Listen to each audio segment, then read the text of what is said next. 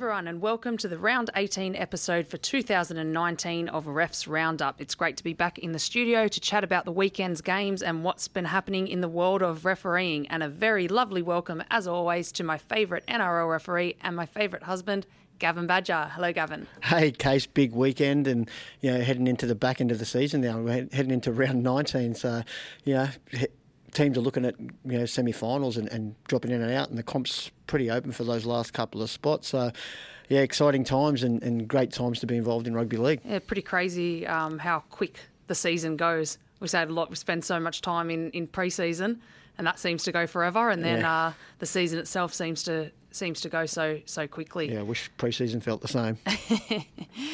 Had a couple of decent games to watch over the weekend. Few similar to the other week where there were some close score lines and then a couple of blowouts. And we've got a couple of things in store for the podcast today. Listener questions as usual, special guest interview, and our general chat about some decisions that happened over the weekend. But a couple of things that we enjoyed seeing was the Manly-Parramatta game, packed out Brookie Oval. I think we spoke a few weeks ago about the difference of suburban grounds to, you know, our bigger stadiums, and that's just an example of when a suburban ground can be great. Yeah, and it's a little bit different than my experience at the suburban ground on the weekend. I was probably the only person on the hill at Leichhardt Oval on Sunday afternoon. There was a couple out there laying in the sun watching you run around on Leichhardt Oval. But it was a game that we would have liked to be in out, actually. Brookvale was speaking about, depending on how our appointments had fallen over the weekend, if we were free, we were going to go out and sit on the hill at Brookie and watch that game. But didn't turn out that way as you were running around at Leichhardt. But we got home in time to watch it. And I remember seeing the aerial footage of Brookvale Oval, and as it was starting to, you know, the lights were on and the sun was setting, and yeah, amazing to see those scenes, you know, packed Brookvale House, Manly Parramatta, so, you know, it's a bit of a rivalry there. It just feels like football, doesn't it? It's rugby league at this time of year as well. The only thing we didn't have was pouring rain and mud. Yeah. So in that game, one of our awards for this week with our GPS data went to the assist referee in that Manly and Parramatta game. Our Gazelle of the Week this week, once again, was Ziggy. He hit just under 30 kilometres an hour as the assist referee in that game. He can move, but we had a bit of a joke through the week. Adam G, who's generally not a funny man, has come up with, you know, who we think he's found Ziggy's doppelganger. And anyone who loves the movie Home Alone. If you notice the scene in the pool, in the bath, where, you know, young Macaulay Culkin's using a blow-up clown behind a shower screen to sort of make it look like someone's at home. Sort of dancing behind the curtain. If you get footage of or have a look at that footage, Adam reckons that's identical to Ziggy's running style. So it is. We've had a bit of a laugh at Zig's expense this week, which happens quite regularly. But this time it comes from Adam G, who generally isn't the funny guy in the room. Well, watching the game, you and I were saying he looks like he runs like you're on an elliptical machine, yeah, like moving the arms back and forth. Serves its purpose though, because it gets over the ground pretty quickly, so we can laugh about it all we want, but we would love to have that speed at our fingertips. Absolutely. The Urgency Award this week went to Liam Kennedy. I think this is the second time that he's won this award. He'd be filthy because he hit the high axle decel speeds 99 times. Just couldn't crack the triple figures as the touch judge in the Roosters and Newcastle game. So on the touchline for your game. Yeah. And you know, a little bit in that game, it was, you see the scoreline, it's a blowout at the end of the game where Roosters put on a couple of late tries. But up until about 55 minutes, there's only 2 points in that game. And, you know, it looked like it was going to go down to the wire. And we speak about it a bit, but this just shows that if you switch off or you are down for a fraction of a second or a fraction of a percentage, that the quality of opposition in the NRL will really put you to the sword. And it was just one or two lapses, you know, throughout this game, and, you know, a bit of luck, and Roosters put on, you know, tries in succession pretty quickly, which, like made the scoreline blow out. But the game was competitive for 55, 60 minutes. So it's a bit flattering to the Roosters there, the scoreline, because it was a quality game of rugby league for even all the way throughout. Like Newcastle didn't give up even when Roosters were putting those points on. Played some good football as well. Like sitting in the crowd, it was fairly entertaining to watch. In particular, there's two really, really classy. The Victor Radley try was the one I was saying to you. Like that was just one of those exciting ones where, you know, a lot was happening close to the touchline. Morris went to flick the ball back on the inside, but realised that the person that he would have passed it to would have ended up being in front of him. So he did really well to sort of hold on to it and then, you know, offloaded it to someone else. Same as their first try, the Roosters' first try, James Tedesco try, where, you know, there's probably 8 or 9 passes and some really good passes. And, you know, there was one where the winger overran the play, but luckily, I forget who it was who passed the ball outside. I think it was to Latrell, actually, and had to reach back and catch the ball where quite easily that pass can be thrown forward because the player's in front of you. So, yeah, some quality football played in amongst it and tough footy as well. Our marathoner award this week, for the third time in, I think, 4 weeks, has gone to Matty Noyen. He clocked up 11.6 kilometres as the assist referee in the Cowboys and Rabbitohs game, which was a very close scoreline again until the end. It ended up being two converted tries in it. But, yeah, up until it was same. This game was in the balance, and a bounce of the ball could have had, you know, the Cowboys win by 2 tries. Yeah, so again, really impressive for Maddie to be clocking up those sorts of stats. And with that, when Lockie Dodd, our GPS stats guy, sent me through this information for this week, I responded back saying, geez, you know, Maddie's clocked it up again. He's been hitting a lot of high Ks. And then I asked Lockie what just about some sort of season averages or, you know, over the last, I guess, 2 seasons, what would be a typical distance that people have been running. And he said that in previous season, our averages were always around the 10 to 11 kilometre mark. And people who are regular listeners to our show would know that we've regularly sort of seen more the 11 and 12 kilometre mark being hit for the assist referee, and then 9 to 10 kilometres in previous seasons for head referees, and this year it's gone up more to the 10 to 11. And he sort of said that a lot of the games this year have been in that range, but over the season and particularly in the last month, they've seen that the totals are progressively increasing, where more assist referees are going in the high 11s and low 12 kilometre range, and, you know, same for the head refs. And they sort of figure that a lot of factors contribute to that. Ball in play has sort of been a big one, scoreline's been a big one, but we're also been challenged at a lot of times. Yeah, our movement, you know, from our coaches, especially in the assist role, our movement to get, you know, in line for on shift plays for obstructions and stuff where the ball's caught and that. So we're trying to make more decisions live than having to send them up, or having a better starting point when we do send decisions up because of our positioning, which means we've got to move quicker across the field to be in positions for that. Well, we've also then got to make sure, you know, that we get to that ruck post that. So without getting too technical into it, you know, we're not running straight lines towards where the ball's going. We're actually running away from it, so that's putting and then back into it. So we're, you know, we're running, you know, extra meters per run. So that may have a bit to do with it. Quality of footy as well.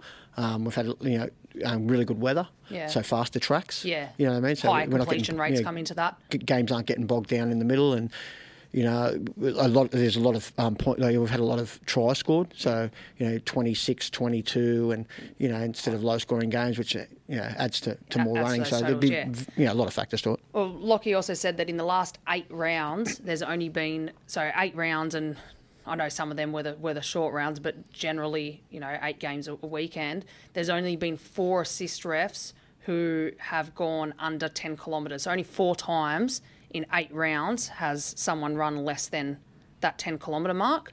Probably me every time. No, definitely not you. Whereas previous years, you know, they sort of see a lot more of that. And due to that, because we're getting a lot more distance in our games, they've had to adjust our performance staff have had to adjust our training loads to make sure that the higher range is achievable. And then also for the people who are on the lower range, they do top-ups during the week. So keep the high range up so you don't do the top-ups and the extras through the week, huh? Oh, yeah. Games are always easier than training. I'd much rather run 12Ks in a game than 12Ks around a track. So one of those games that did have a high completion rate and on a dry track, as we spoke about with the GPS data, was the Brisbane and Canberra game, 28-6 on Thursday night. Pretty good game of footy, that one. Yeah, it's a cracker. always a pretty good fast track up there. And we're lucky enough to have Belinda Sharpe on the line to join us today, who made her debut on the weekend as an assist referee, so first female to referee an NRL game. Hello, Belinda. Wait, just quickly. Sorry, Belinda. He butts in straight away. I love butting in. I can't remember that far back to my debut, so it shows how old I am. My debut was in Brisbane as well, but I think it was unlimited tackles and, you know, there was no 10 metres when I debuted, so it's exciting times. Yeah, hey, Belle, thanks for joining us. We know how busy you've been the last week, so we really do appreciate it. No problem. So talk us through the week. Yeah, as you mentioned, it was definitely a pretty busy week, a week that I haven't certainly experienced before, anything like that. So I guess pretty much from finding out my appointment on Monday, it was just a pretty full-on week in terms of, I guess, the interest around my appointment and obviously the media commitments and everything that went with that. So it probably wasn't until sort of Wednesday, Thursday that I actually could sort of focus, put that aside and focus on the game. Yeah. Were you allowed, side question, were you allowed to knock back any interviews or any media things, or did you have to sort of say yes to everything that came along?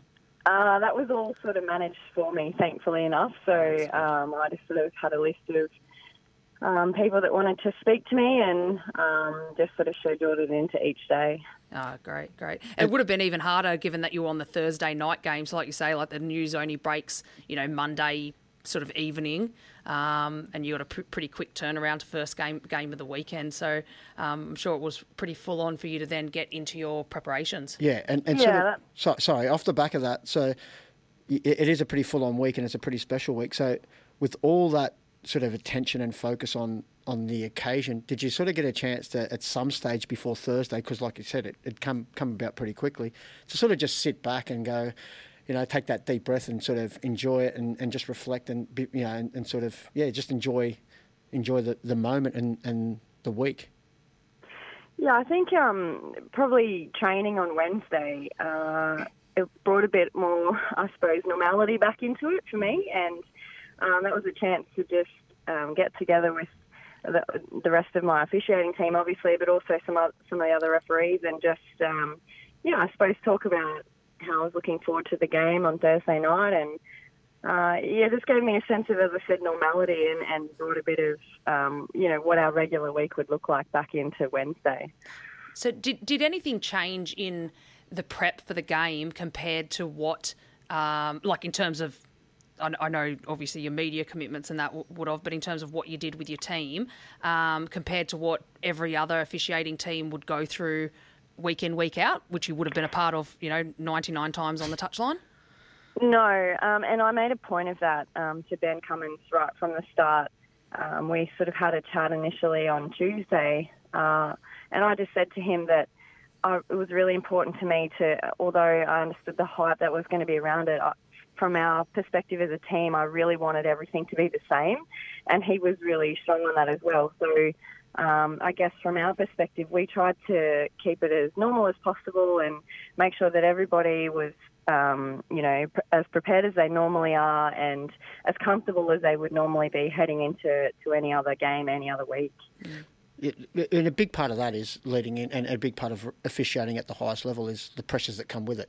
So without all the external noise and pressure that you had for this, which was a pretty big occasion, just to go out there and, make your debut, how did you deal with the pressures around so much focus put on towards you being who you are compared to, so the week before Todd Smith has his debut and Todd's able to just go and just be normal and be Todd Smith for the week and do what he does normally, where your whole world sort of was thrown upside down for 2 days, and then going out to what is, career-wise, the biggest moment in your career. So did you do anything differently, or do you have any processes around how you deal with the pressures that brings?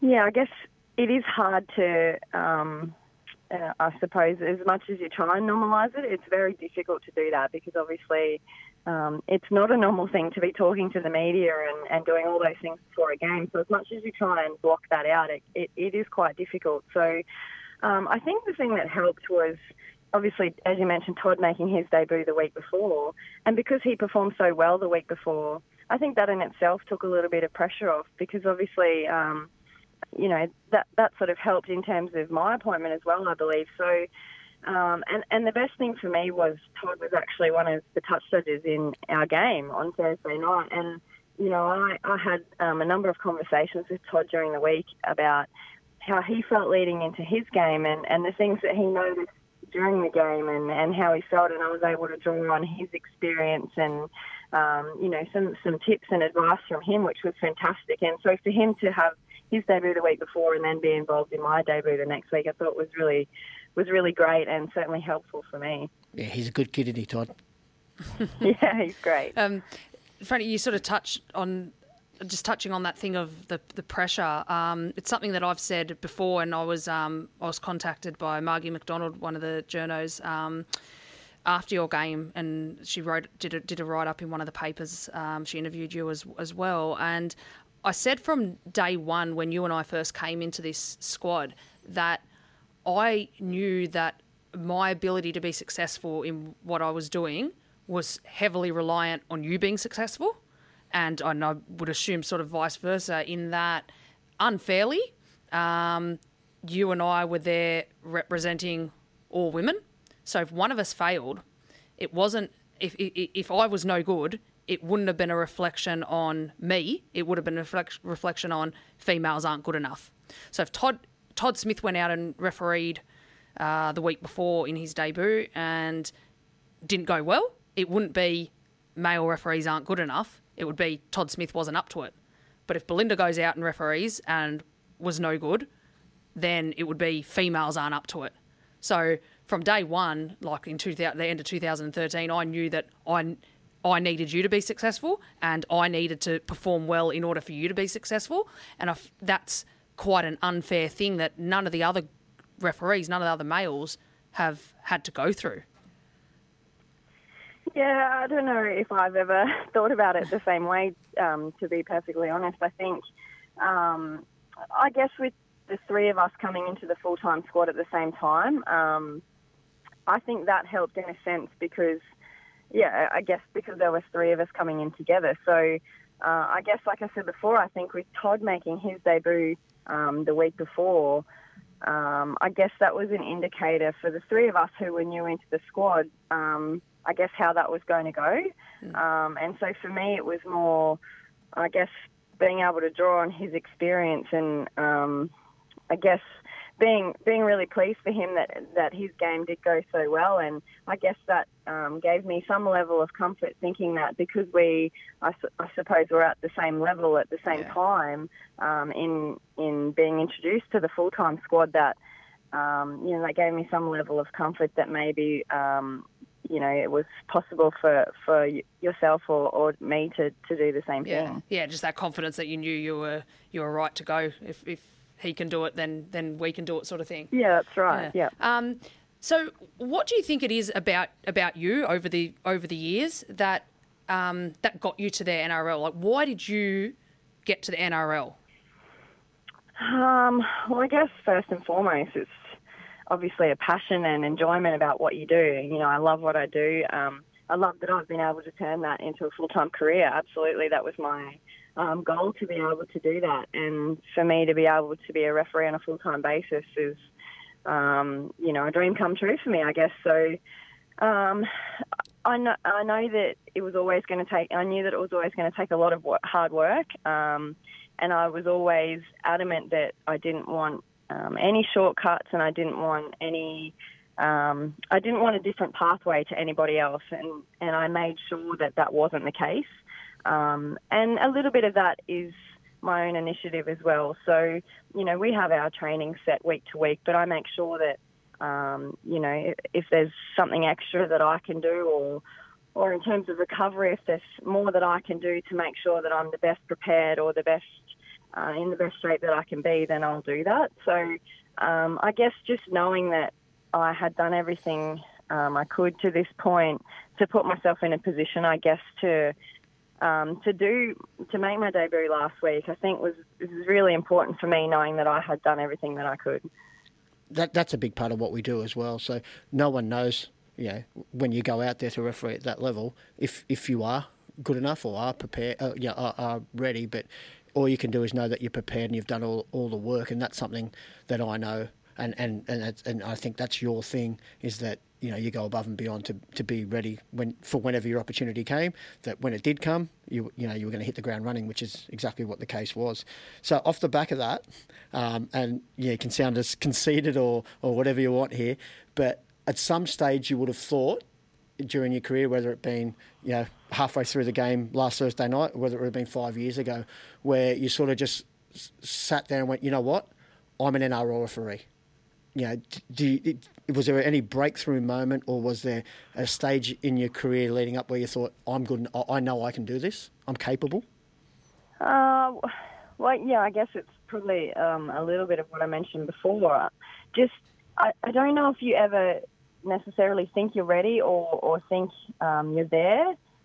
Certainly I don't know if I've ever felt that way, but I've always just made sure that I've tried to put myself in the best position possible. And I think part of that is, the experiences that you have. So as you mentioned before, prior to my game last week, I'd done 99 games on the touchline over a number of years. So those experiences, I think, are so important in developing you as an on-field referee as well.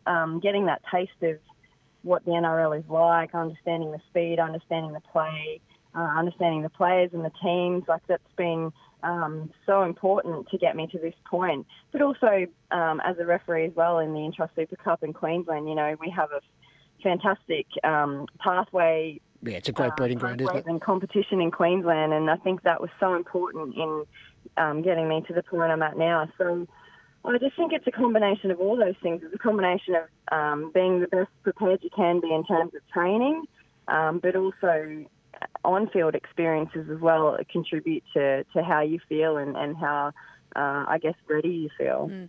So I guess something that, like a lot of referees say, is that you just need experience at any level. Nothing beats experience and going through, certain situations within games and certain moments, to then learn from and grow from as a referee. So you guys are much more humble than me. I reckon I would have been 25 refereeing A-grade in the park when I thought I was ready for the NRL, and I would have told anyone who asked me as well. Yeah, well, men seem to have an inflated sense of what they're able to do. Probably just me and my own ambitions and capabilities. On a side note, as you're a tennis fan, Belinda, did you see that thing during the week that 1 in 8 men thought that they could beat Serena Williams in one point in tennis? I did see that, yeah. Ridiculous. I mean, ridiculous. That ties into Gavin's little thought there. So I never, ever thought I'd be able to win a point off Serena. I wouldn't be able to win a point off any. I'm a terrible tennis player. So back onto that point about experiences. So what did you learn from your first game? What from your first game is going to make you a better referee going into this weekend for your second game? Or something that surprised you, like something that you walk away going, wow, I didn't know that would happen. I didn't know I could do that. I didn't know, just good, something. Good, bad, indifferent. Yeah. Yeah, I think, again, experience is everything. So getting that first game away, there's so many things I learned within the game. And there's adjustments that I made along the way within the game. And there's certainly things that I've learned from it that I obviously try and put into the next game and onwards. So I think initially, and everybody says it, but certainly the speed of the game is, it's one thing to talk about it, but then to experience it in the middle, it's certainly different from experiencing it from the sideline. Just the rate at which the ball moves, the speed at which the ball moves, I think can take you by surprise initially, I think, and that's an adjustment I think you need to make in game to be moving at the same pace and be ready for that. But yeah, I just think I was lucky in a sense that for the first, I think it was about 10, 12 minutes of the game, it was constant. There was no break, there was no stop, and I think that was a really it was a good thing in hindsight because it got me into the game so quickly and for a constant block of time, which is, I guess, probably can be unusual in some games. So I think that gave me a really good starting point as to how the game was going to flow and the speed of the game. And, there's certainly a lot of things that I've learned from it that, I can take out and put into the second game for sure. I don't want to take up too much of your time, but we could be on here for hours talking and hearing your stories and stuff. But I want to finish with two questions. The first one is, how many days did it take to get the smile off your face once you got off the field? And the second one is, and as referees, we don't like to set goals around what game I want to do and stuff, because we can't control that, and we're more about controlling our controllables. But for you, you know, refereeing at the highest level would have been a massive goal. So now that you've ticked that one off, sort of going forward, what's sort of your next challenge, your next goal? Yeah. Oh, definitely. I feel like I've been riding pretty high for a couple of days now after the game. And, yeah, it was just and I think the messages of support from everyone, both, other referees, but also family and friends and people externally, has certainly contributed to that as well. You know, everybody's been fantastic in their support both before and after the game. And, it was just an amazing experience, and certainly one I won't forget. I think in terms of setting goals, as you said, it's hard to set goals around games and, what happens from here. But I think first and foremost, I'm just really excited and looking forward to my second game, to be honest. I think that's as far ahead as I want to look right now, and just learning from the first game and, just excited to get out there for the second game and do it all over again. I bet your face is nice and sore from the smiles all week, mate. Definitely. So thanks again for joining us today. Like we said, I know you've been smashed over the last few days of the last week, but we really do appreciate it, and I'm sure our listeners appreciate hearing from you as well. And we'll catch up with you tomorrow at training, mate. No worries. Thanks, guys. Thanks so much. Enjoy the rest of your day off. See you, Belle. Thanks. See ya. All right, so it's great to have Belinda there, and as always, she's quite well spoken, and makes a lot of sense in what she says. She does, and the whole week, obviously there was a lot of media attention, and Belinda's not someone who craves that stuff, so it would have been it's sort of out of her comfort zone a bit, so. For her to come and give up her time today, which is a day off, and like we said, she's been pretty smashed over the last week. We really appreciate and hope that it gives a little insight into what she went through and her week was last week. Yeah. So we'll move into some of the things that came out of round 18, and the main discussion that we sort of wanted to have was on shoulder charges, because that seemed to create quite a lot of talk over the weekend. And I was actually the standby official at Penrith on Friday evening for the game where Matt Dufty came across as the fullback and puts a hit on Brian Toll. I can't remember who it was. Yeah, now. I can't remember who it was. In trying to stop a try and successfully stopping a try. And it created a debate around, well, is that a shoulder charge? And number one, well, it is, because we had technically it's a shoulder charge, because we had a penalty for it. But it was more, what should the ramifications of that be? And talk around, should that have been a penalty try, or should he have been sin binned? And I totally understand why people would have those questions, because when the shoulder charge was first outlawed in our game, this was one of the things that we had to sort of discuss and go, well, what happens if it's in a try-scoring situation? And the way it's gone, which, I mean, these rules aren't, we say often as referees, we don't make the rules, we just implement them.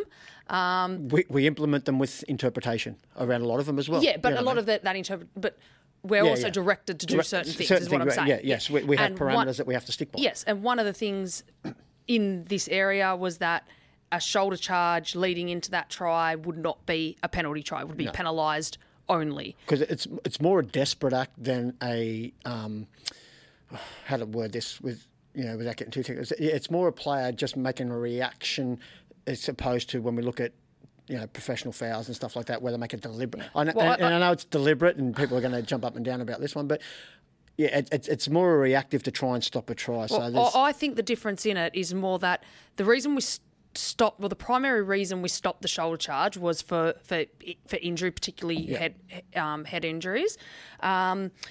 It was the ones where you're running in this direction, I'm running in the opposite direction, and we collide. The difference in the ones where players are going for tries, and it's generally those ones near the corner post, is that the players aren't running completely opposite directions because you have a fullback or a player. Nearly the same direction. They're nearly in the same direction. So the force is a lot less, so the risk for injury is less. It's a pretty good way to look at it. Because what you're doing is you're not changing momentum here. You're just veering someone's direction. Yes, it's almost like as if I came and I pushed you out. Yes. The momentum, it's the same impact as a push, isn't it? You're just using your whole body because you're trying to move a big body as well. Yeah. Yeah, and that's a pretty good way to look at it. And that's sort of why it was decided that it would be a penalty, not a penalty try. Well, that's how that came down to, an interpretation between us and the comps committee and stuff like that. The competitions committee, Okay. So we do have, an addition to that in that it doesn't mean it will never be a penalty try, and it doesn't mean a player won't be sin-binned or sent off because it depends on the severity of that. And the contact. If I shoulder charge the player in the head or neck, different story. We're looking at different charges. If I shoulder charge him and he has a massive whiplash, smashes his head on the ground because the direction that I was running compared to... So it was the front-on one, the fullback coming front on. Compared to where the winger or the centre, whichever player the ball carrier was running, and it causes that level of impact and that level of damage, then there is still scope for us to take that further action. So I guess that's something I sort of wanted to clarify on here, that it doesn't mean we will never see it. It's just that in the situation on the weekend, the Matt Dufty one, which we saw with the Billy Slater one, and we saw other ones this year as well. Wunga Blake had one. Yeah. So we've seen a number of them that were really similar over the last season and this season. They're the ones that will just be penalised. And all these big decisions that we make around stuff like this is all about player safety. So you're looking at damage and injury. And it's like any other decision we make around foul play. You know, not every high tackle we penalise is going to end up with a player being sin-binned or sent off. Not every dangerous throw we see is, they're going to be taken on their merits. You know what I mean? So we've got split seconds to make these decisions on field, and then obviously post-game, then they can deal with it however they want to deal with it. But on field, we have some parameters and, like we say, interpretations as to which ones are which and how we do it. And that's because it's conjecture and subjective, there's always going to be debate around them. And as long as the debate's healthy, that's good. Yeah. And, down the track we might go, well, you know what, they're all going to be this. Or, that's the thing. We want debate. At the end of the year, the competitions committee might meet and go, you know what, we don't want that. We think that there is too high of a risk for injury, so we want that to be a penalty try, or we want that to be sin-binned or whatever it might be, and then we change. But at the moment, this is and a lot of that can come from public perception out there, from the public voicing their opinion, and then, people sit inside and sit... In a constructive manner. Yeah, of course. But then people can sit down and go, you know what, this is what the game sort of needs, And it doesn't mean because there's public outcry things are going to get changed, but it just means that, everyone has an opinion, and we're happy for them as long as they're put out there in the right way. Yeah, and I guess just to go back to that type of shoulder charge, that Matt Dufty one compared to, so there was a bit of blow up and outrage over that. We had a sin-bin, it was Andrew Fifita. Yeah. That's the difference, where the Fifita one was that front-on heavy collision, more risk for injury to the other player. That's where we saw a sin-bin. And that's the difference in it. It's life. Anything that comes into a judicial system, whether it be law, whether it be anything, or, there's going to be different sentences for each individual case. Yeah. So we can't expect everything to be put in a box and say, well, that's a shoulder charge, so you're going to get sent off and you're going to get 6 weeks. It's just what it is. In saying that, I understand people's. Questioning why it's not a penalty try, because to the letter of the penalty try law, I totally understand, which is one of the questions. It fits in the realm. Absolutely, it fits in that category, which was questions that as referees we asked, a number of years. Same discussions we've had. Exact same discussions that we had. So I totally understand that, and then that was a challenge for the referees on field that night to try and explain to Penrith, to James Maloney, why that's not a penalty try, when then they have someone sin-binned later in the game for a late tackle, and then that question comes up again. So I could totally understand those frustrations or those questions, but... Yeah, there are reasons why the rules are set the way they are. So another one that had some questions asked on the weekend actually came out of your game, the Roosters and Newcastle. It was the Nat Butcher try. So do you want to talk us through that one? Yeah, the try at the back end of the game. So we had a short kickoff, and Nat Butcher goes up to get the ball. And you break down the law, and this is 100% technically a correct decision. So Nat Butcher knocks the ball backwards into his own knee. And then the ball hits the ground, Nat Butcher picks it up and plays on. So when it hits his knee, it then bounces forward. So it's we've spoken on this podcast before around if it looks like a pig and it smells like a pig and it oinks like a pig, it's generally going to be a pig. This one ticked a few of those boxes. End of the day, it was a horse because it wasn't a pig. Because when the ball's knocked backwards, and it hits your body, it's still being propelled backwards from your hand because it's only a knock-on from when it comes off your hands. So Newcastle player stop, Nat Butcher runs through, shows a bit of speed actually and scores a try. We check it. Goes and what were you thinking at the time? Because you weren't in. Oh, from behind. You weren't the control ref at the time. I'm 30 metres away and I'm the same as probably what most people thought out there. I thought you had a pig on the field? I thought, this doesn't look good. And, I was sort of thinking, but you didn't have vision on it? I'm in no position to make a decision on it. Whereas Ashley Klein, who was the control ref at the time, was in perfect position. Probably the best position he could be in. Yep. And makes a really good call, which is then... fortunate for us that they score, so we have the ability to then go back and check it and then get it, looked at and the correct decision made. And in this case, it was a correct decision and the try was given. The issues I have around this is that people who even agree that it's right then want to jump up and down because we don't do this all the time. Can't win. And say any time the ball hits the ground, it's a knock on. So we spoke about this a couple of weeks back. One of the listener questions we had was, why does every ball that hits the ground, why is it ruled as a knock on? I probably sounded like a broken record. If we got these wrong as many times as people think we did, we'd have a whole new squad of first grade referees. We bat pretty high on these. We generally do that when it comes to knock ons, and people say, it's hit the ground. But when we sit in our office on Monday and break them all down and step through video and it. We bat really high. For the amount of times that a ball is touched and hits the ground in every game of rugby league throughout each round, we do bat really high. Yeah, we do. And that may sound like us just pushing our own barrow in here and, but, I'm quite willing to have this debate with and I've got footage and stuff to back up the fact that we do. When it comes to knock-ons, we're pretty good. We miss the ones that are the ones that we do get wrong aren't the ones that hit the ground. The ones that we do, and actually in our game, in the Roosters game on the weekend, there's one that we miss that no one even knows. No one would even know that we get it wrong. But when we break it down and we look at our game, there's a little bobble between a player and a defender, and the ball touches him really quickly. Very hard to pick up. But when we break it down our game, that's an error that we made in the game. No one's talking about that one. Yeah. Where one that we get right, everyone's talking about. So it shows how technical it can be. And like I said, when we do get big calls right, well, not a big call in the context of the game, but it's a pretty, a ballsy call from Ash to make that live.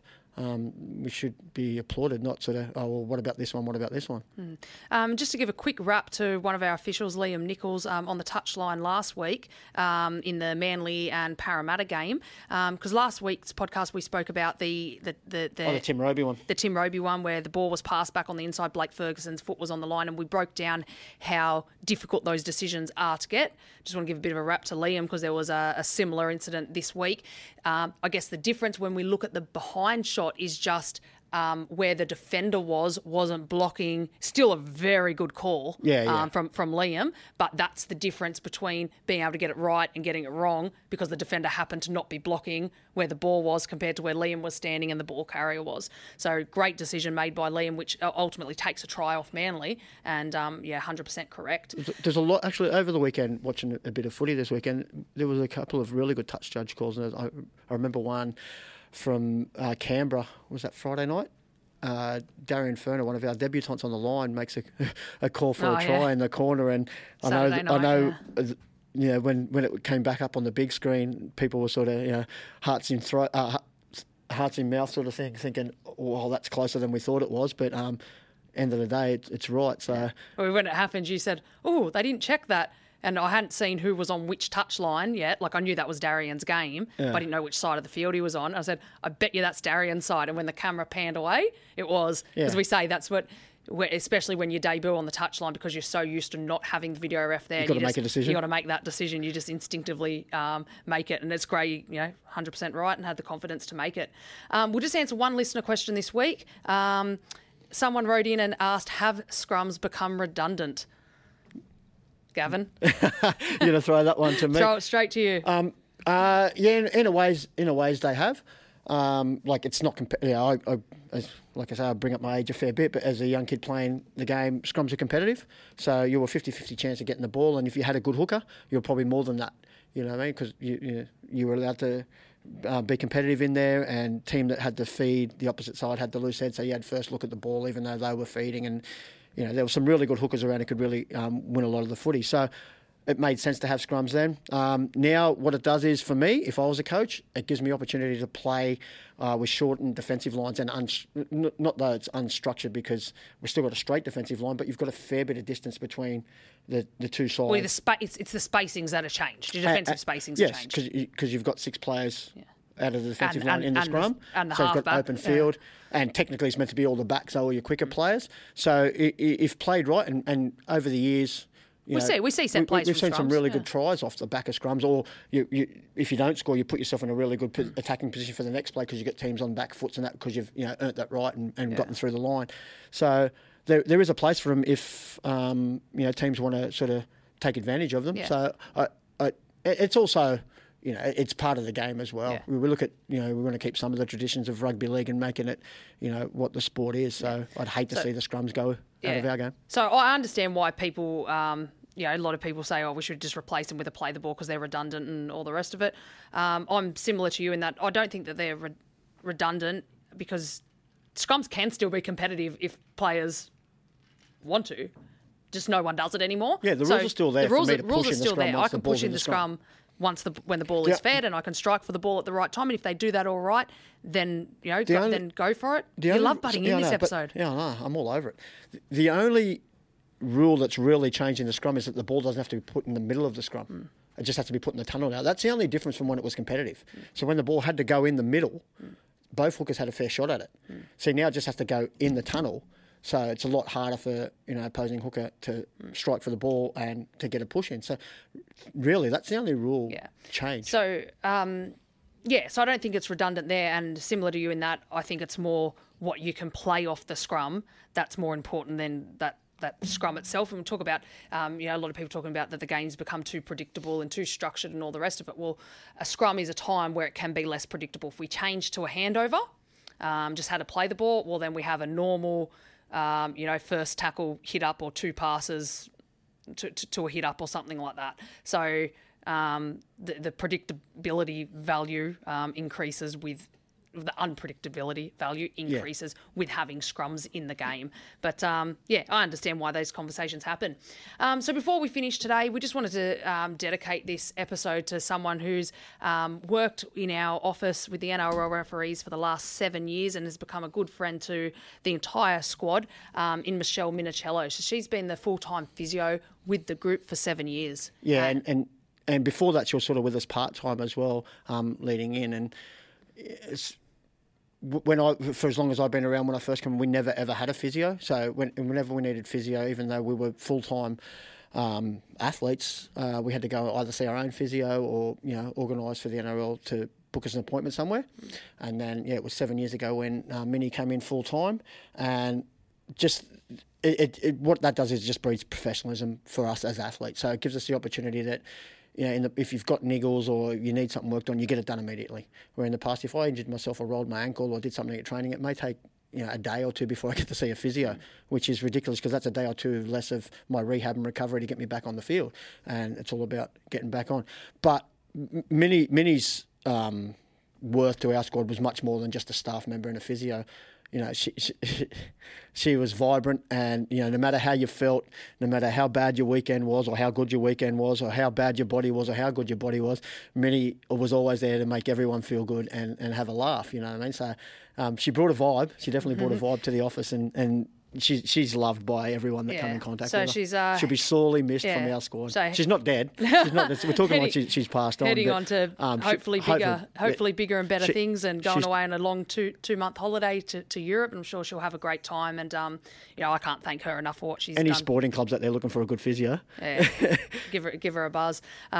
Mitty spent countless out of work hours time. She's on call 24/7 pretty much for our squad, and for someone in particular. I've had 6 surgeries series in 4 years, and she's just been a godsend for me. So just want to wish her all the best, with whatever she chooses to do moving forward. So Badge, what are you up to this weekend? Oh, well, actually, this weekend I'm in Newcastle on Friday night. And who's there with you? I've got a... well, actually, most weeks when I get the appointments, I'm quite happy with my touch judges. But I've got you on my touchline this week. It's going to be. I should be looking forward to this. It happens very rarely, so pretty exciting this weekend for us to do. To be able to do what you love with the person you love is pretty cool. So we'll have a bit of fun. Newcastle and West Tigers. I wasn't talking about you. I was talking about. Henry, the other referee. You're the one, Henry. So with that, we'd like to encourage everyone to join our Facebook and Instagram pages. Our Facebook page is NRL Officiating and the Instagram handle is @NRL Officiating. So give us a follow to keep up to date with what's happening in the world of rugby league officials across the country, from under sixes through to the NRL. And if you're interested in becoming a referee, please visit refrugbyleague.com. Thank you for listening to this week's Refs Roundup. Bye.